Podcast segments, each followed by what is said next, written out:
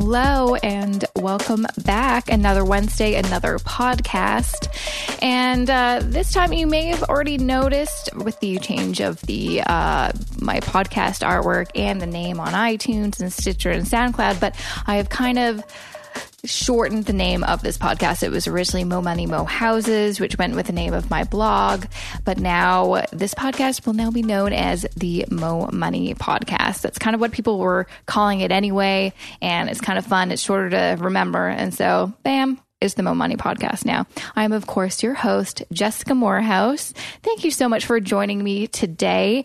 Um, I don't know if I've mentioned this on the podcast, maybe just on my blog and on social media, but I've kind of decided every 10th podcast episode, I'm going to do kind of a solo episode with, uh, well, just me, obviously, because it's solo. And I'm going to be talking about a certain topic that uh, has really affected me in my life and has uh, something to do with personal finance. So you'll remember, you know, episode one was me talking about my personal finance journey, and uh, episode 10 was me talking about my experience moving from my hometown of Coquitlam and uh, quitting my job and kind of risking it all to start a new life with my uh, new husband at the time uh, in Toronto.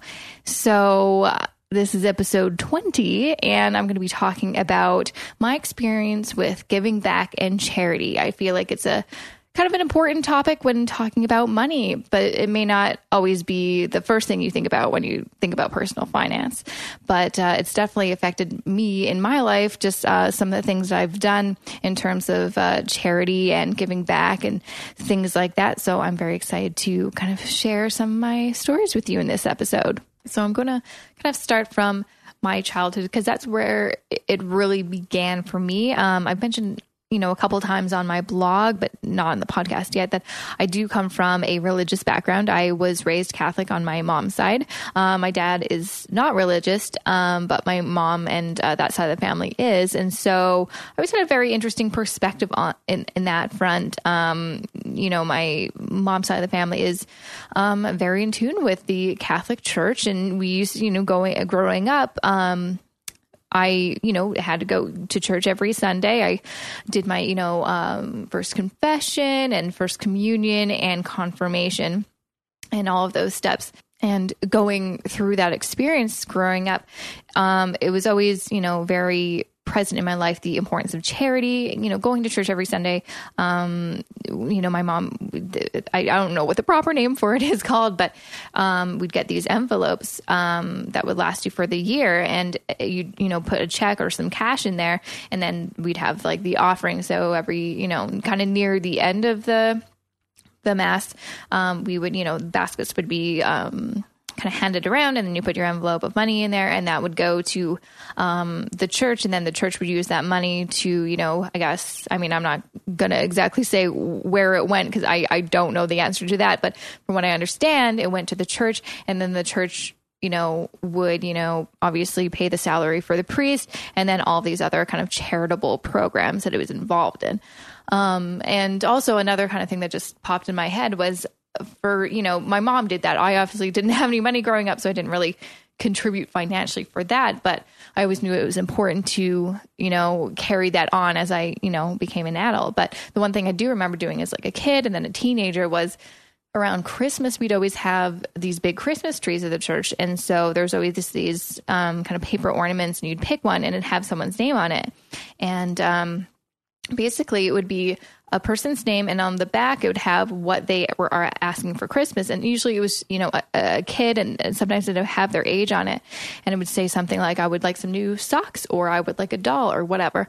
And so when i was a teenager when starting to working uh started working i uh you know made that kind of a tradition for me. And so i would you know pick an ornament and then i would go to the store and buy whatever it was and then put it in the basket for um, the next Sunday. And that was something that was really important to me. I mean, I really didn't have that much money, honestly, when I was like 15, 16, working at whatever a customer service job. But I knew it was really important for me to save up a little bit of money so I could afford that gift for that person because it's, you know, it's just important to, you know, give back to those who are less fortunate. And I knew I was fortunate. I, you know, d- didn't come from a wealthy family, but I knew I came from a, you know, a fortunate family.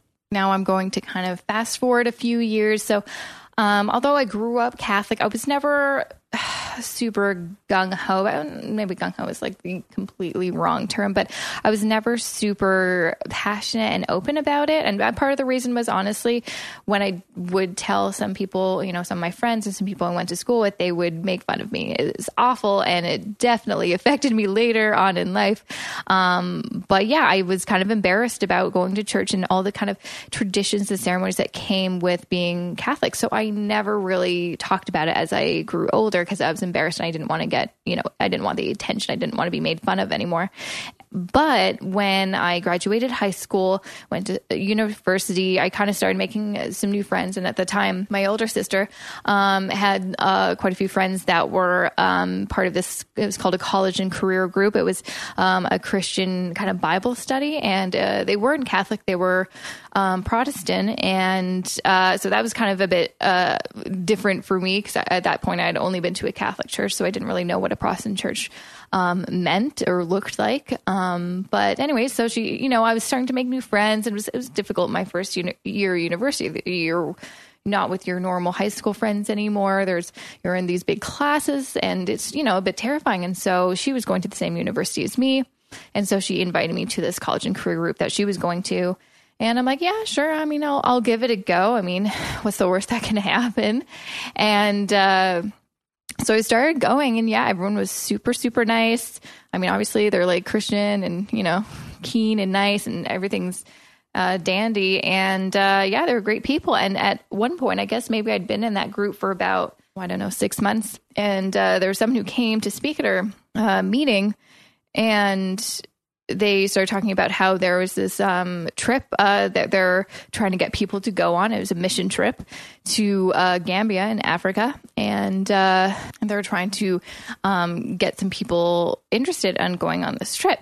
And, you know, again, I wasn't super like churchy, if you will, um, but it sounded like something totally crazy and random and something that I would, I would never do. And at that point, I mean, I guess I was 18 at that time, I felt a bit, um, I don't know. I, I, was never the person to do anything crazy or just, you know, out of the blue. I was very, you know, I mean, I like my routines. I like to play it safe and and all that stuff. But at the same time, I also knew that I didn't want to live a life of regret. I didn't want to live a life that was too sheltered or oh, boring, quite honestly. I knew like there was an adventurous side of me, but I was just kind of terrified to kind of let it go free, if you will. And um, so when this person came to talk to us, in my mind, I'm like, you know what would be super crazy is if I went to Africa. Like that is the last thing I would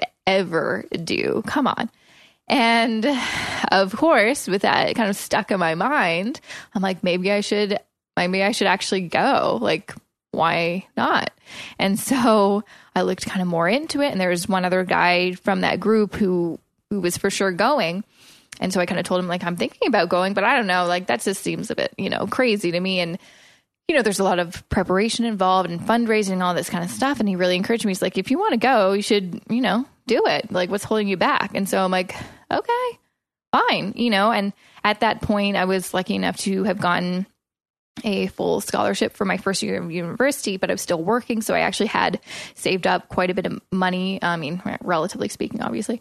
Um, so I actually could afford um, the trip. I mean, I still had to fundraise because I, I. I didn't want to spend all of my savings, but um, yeah, I'm like, well, there's really no reason I shouldn't go to, you know, go on this experience. It's Just, you know, try something totally new and it was you know was supposed to be for a good cause. We're going to go to this place and you know supposedly help people. And i i, I always want to like help obviously. Like there's this part of me that's like kind of the helper. I always want to try to like fix things and help people even if it's to the detriment of me which is a whole other story. But uh, so yeah so i ended up signing up and uh, me and him like we did this whole fundraising. Um party. I just remember there's a lot of pies. I had to order a lot of pies and we served pie. And we, you know, fundraised, uh, you know, several thousands of dollars so we could both afford to go on the trip. And uh, yeah, and so I, I still remember this like it was yesterday. It was, I think, the night before the trip, and I had packed every, everything. I like, you know, did my research. I was completely prepared as much as I could be anyway. And in my mind, I'm like, oh my God, what did I do? What, why, why, why, am I going to Africa? It's not necessarily the safest place. I don't really know much about it. I don't know anyone who's been there. And uh, I started just really freaking out and really want to like call in sick for the whole trip. You know, be like, oh, sorry, I can't make it. Don't feel well.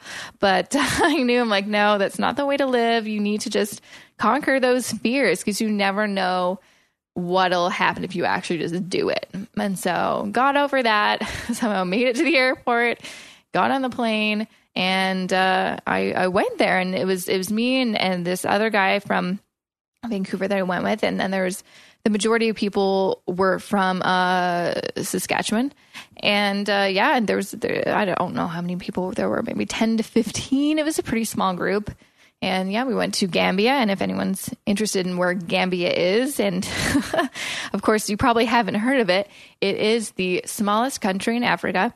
It is near Senegal. And it is a, the majority of people that live there are, uh, they, I mean, they, they speak English, but I think they have, they have other um, national languages, whereas in Senegal, like the majority of people speak French.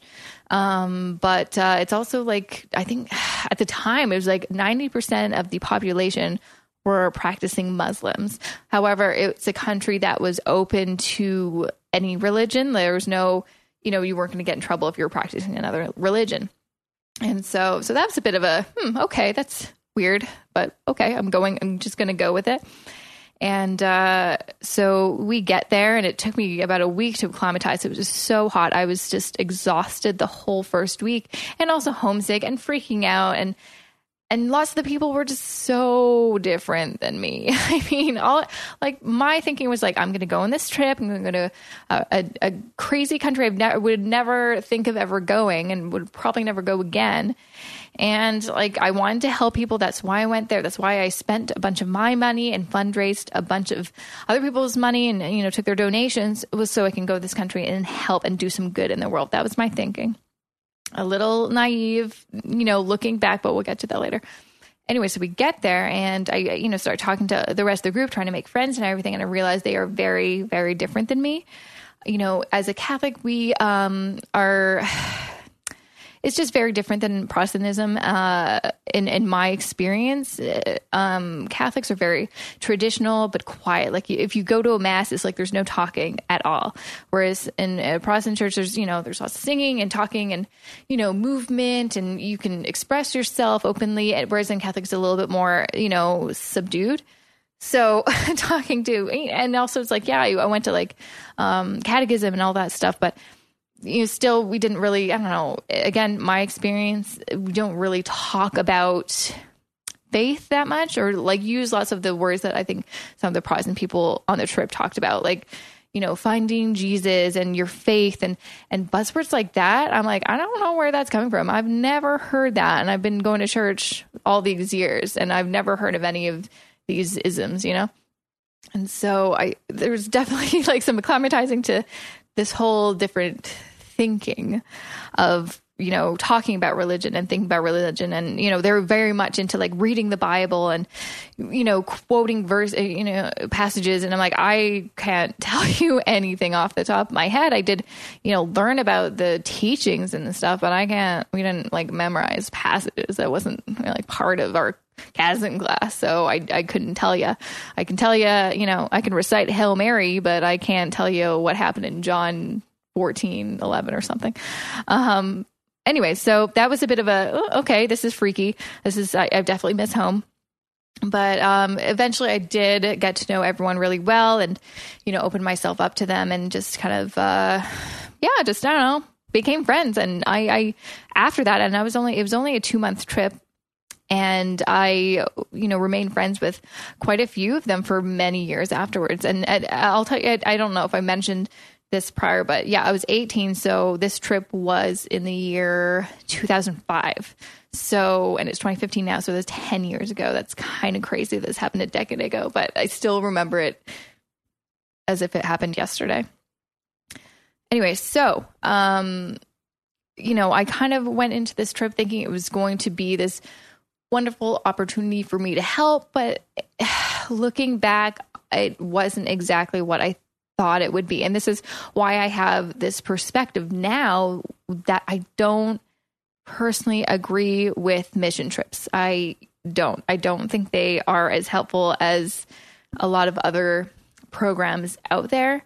And again, I, I also kind of thought, I, I don't know why I would think differently, but at the time I thought we were going there to, you know, I don't know, put some wells in or help at um, some orphanages and, and, you know, kind of like hands on things. But a lot of it was evangelism, which again, as a Catholic, that's not really part of my vocabulary. We, you know, my experience is just, you know, we go to church, you know, we do all kind of the ceremonial things, but we don't go out preaching. Like preaching is not a thing we do. We kind of keep that to ourselves. And but whereas like lots of the Protestants I was with, like that's kind of the whole. I, and honestly, that was the whole point of the mission was to go and preach and evangelize and to hopefully convert people. Which, again, looking back, I'm like I don't agree with that, and I kind of went in with my eyes, you know, I, I didn't really know what I was getting myself into, but yeah, it is what it is. Live and learn, right?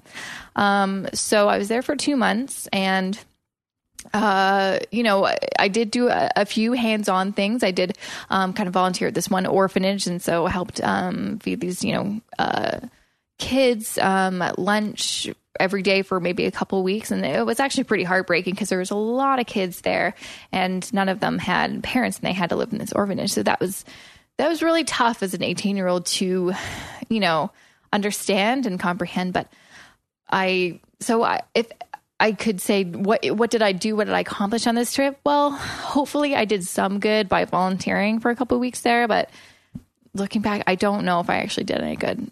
Like I I spent thousands of dollars to get to Africa and then I came back and I'm like, you know, I did I definitely had a different perspective for a little bit when I came back home to Canada, you know, realizing that you know, materials aren't that important. What's important is the people that you love, that you know, the family that you have in your life. And so that and I've I've always kept that kind of perspective, you know, for these past 10 years since my trip, but otherwise i you know looking back what did i do with those thousands of dollars on that trip i i can't say that i really did much and that's you know hard and upsetting but it is what it is so if any of you are thinking on going on a mission trip hey you know that is your journey that's your personal experience do what you want but i couldn't necessarily say that is a good use of money resources if you want to help people I do, you know, there's a lot of different avenues you can go into. So, and this kind of brings me to my next um, experience with charity. Um, so, what I currently do in my life is I make sure to set aside a, a portion of my money. Um, you know, some people call that tithing, but you know, it's just I'm putting away some uh, money, a percentage um, every year, and then I choose a charity that kind of means something to me, or um, you know, I just you know really speaks to me, or it seems like a good cause and a good organization. And then I donate that money to that organization. And I actually did write a blog post uh, about this, which I'll include in the show notes. And it was uh, that there is a you know, in Canada, I'm, I, I'll try to look at, uh, into this for uh, the states, but there is a website on the um, government uh, website where you can find out, you know, if you're interested in do- donating for uh, some money to a specific charity, you can find out if that charity is actually a good charity, if it's credible, and also where their money goes. If you donate money, where where do all their donations go? Is it mainly administrative costs or does it go to certain programs? It just go to education? And so I think uh, I'll include that in the show notes because I think it's actually really important that you know those details before you ever give an organization money. All right, so that's that's what I've been doing for the past several years. I do my research and then I choose a charity and then I donate some money to that charity. But when I first um, finished university and moved out on my own, I was really interested in getting a sponsor child. Now, the reason that I wanted to get a sponsor child was, you know, kind of twofold. So I felt like at that time, like I just seen so many commercials and it just kind of built up and, it, you know, all those, you know, you see a child in kind of a war torn country and, you know, for only $5 a day or whatever, you can help this child, or maybe it's a dollar a day or whatever. And then also at that time, my older sister um, started, uh, she got a sponsored child, and I think my mom also had one. And so, you know, they enjoyed the experience. It isn't that much money. So I thought, you know what, I'll, I'll look into uh, what organization would work for me um, and uh, do it. And I was definitely kind of like wary of some of them, like World Vision. I just, you know, just kind of my personal, I think that I feel like there's just too much money put into marketing and advertising. And that personally bugs me. I feel like you know, it's really expensive to make those commercials and have them on cable networks. I just it just didn't really sit right with me. So the organization I chose was called Compassion Canada, and it was one that my older sister, um, you know, was uh, got her sponsored child through, and she, you know, uh, kind of did a bunch of research and told me about it, and so I, you know, trusted her opinion. But I also liked that um, there was the opportunity if you know the child grows up and you're you've been having this kind of pen pal relationship for all these years you were able to connect with them and you know visit them once they're done the program which i kind of just liked. It could have been like a little fantasy thing but i kind of i liked the idea of being able to visit them and kind of see oh oh great i'm glad that you did get you know my money and that you did get an education and you're doing okay which also kind of sits weirdly with me because it almost feels like I know I'm weird with charity. Sometimes I'm like, you should that whole idea of you shouldn't feel good or you shouldn't feel like you should be getting anything out of charity. Charity isn't about you; it is about helping out someone else, and you shouldn't you know expect anything in return. But again, you know, with the sponsored child, sometimes it is a bit of a you know you you want to feel good that you're doing it. You want to you know get their photos and make sure that they're doing well. I don't know if that's selfish or not selfish. I, I i'm not i'm a bit confused on that front but that's just me anyways, so I visited the Compassion Canada website and how you choose a uh, sponsor child on this website, and it may be similar for other organizations. Is there's kind of a list of childs that you can choose, and you can see a little description about them, where they live, and and what they need, and all that stuff, and some background, and then you choose the one you want, which is also kind of a weird thing because it kind of feels like online shopping, which is like uh, that's kind of weird, but I don't know how else they would have, you know, they can set it up quite honestly. You have to choose somebody, but maybe it would be better if they just chose someone for you. But, anyways, so I, you know, uh, kind of just looked through some description. I, I chose a young girl and um, I was a, a, sponsor for her for about a year. And, uh, you know, it was fine. I did write her a few letters and she wrote me back. And that was interesting, but also kind of strange because I didn't really know how to respond to her because we were living such different lives and she was young. And so I was more just like asking her questions like, what's your favorite color? How are, are how are you?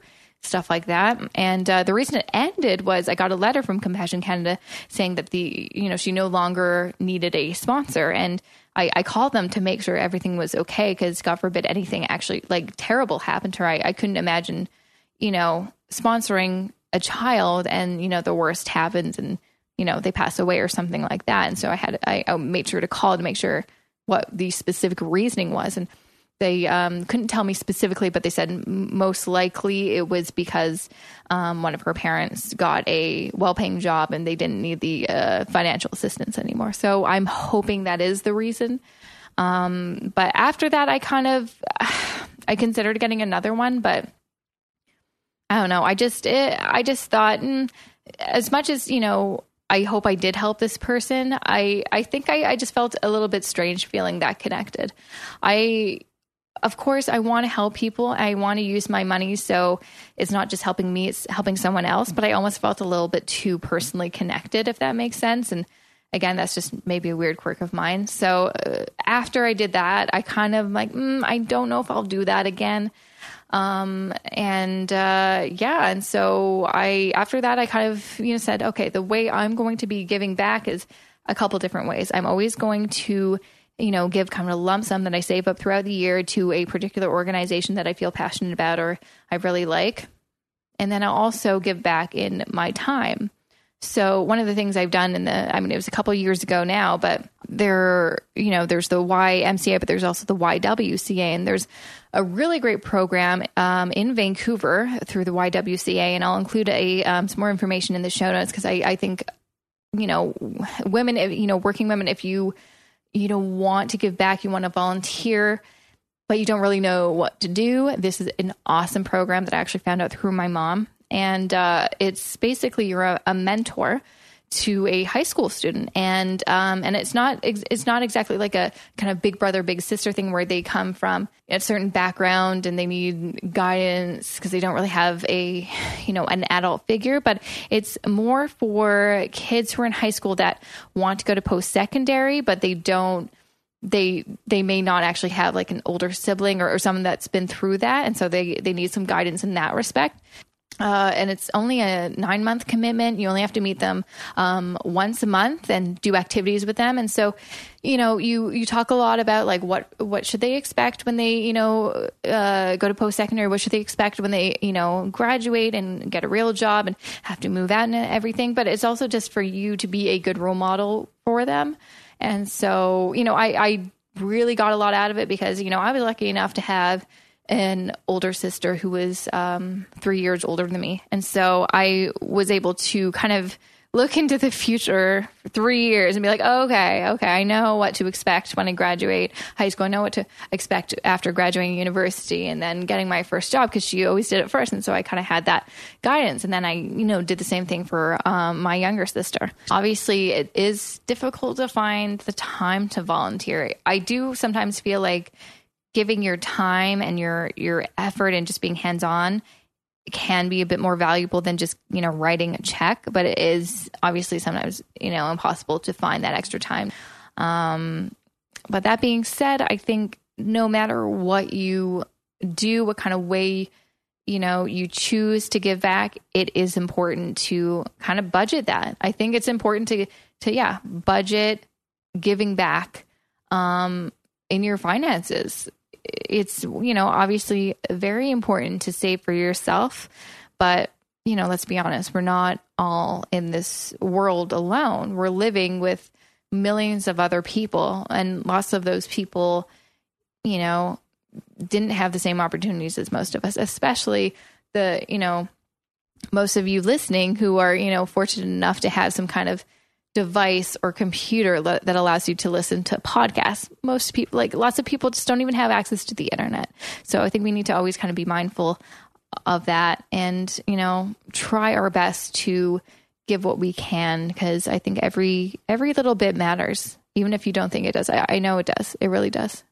So on that note, I'm going to wrap up. Thank you so much for listening to to my experience. It's kind of a story that I've wanted to express for a while. I have written some blog posts about it, but sometimes I do feel like, oh, I just want to like, you know, just tell you uh, in my voice, you know, like you're sitting right next to me. It's just, it's just one of those things. And so I'm hoping that you like this episode because I'm definitely going to do another episode like this in another 10 episodes, kind of near December. And uh, that episode is going to be about my experience in post secondary because I am a, you know, millennial money uh, blogger and podcaster. And so I kind of want to dig into my experience as a millennial going to post secondary because there's a lot of people going through you know, going through the whole thing, getting the student loan debt, getting a degree, and then realizing, hey, what the heck? I was promised, you know, a certain lifestyle and it's just not happening. And so I kind of want to give my two cents about that and my experience with, you know, graduating right around the time the recession was in full swing. So again, thank you so much for listening. For the show notes for this episode, make sure to visit momoneymohouses.com slash 20 and for every episode that I've done up until now, visit momoneymohouses.com slash podcast and feel free to get in touch with me. Tell me what you're thinking. Do you like this podcast? Do you like this episode? Do you have a, a really interesting story about this topic or other topics I've covered so far?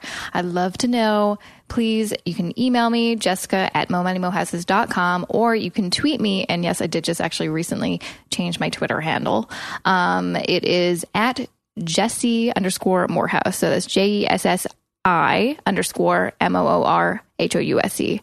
Or just search me, Jessica Moorhouse. I'm the one kind of with the most Twitter followers out of all the other Jessica Moorhouses. So thank you so much for listening again, and I will see you back here next Wednesday.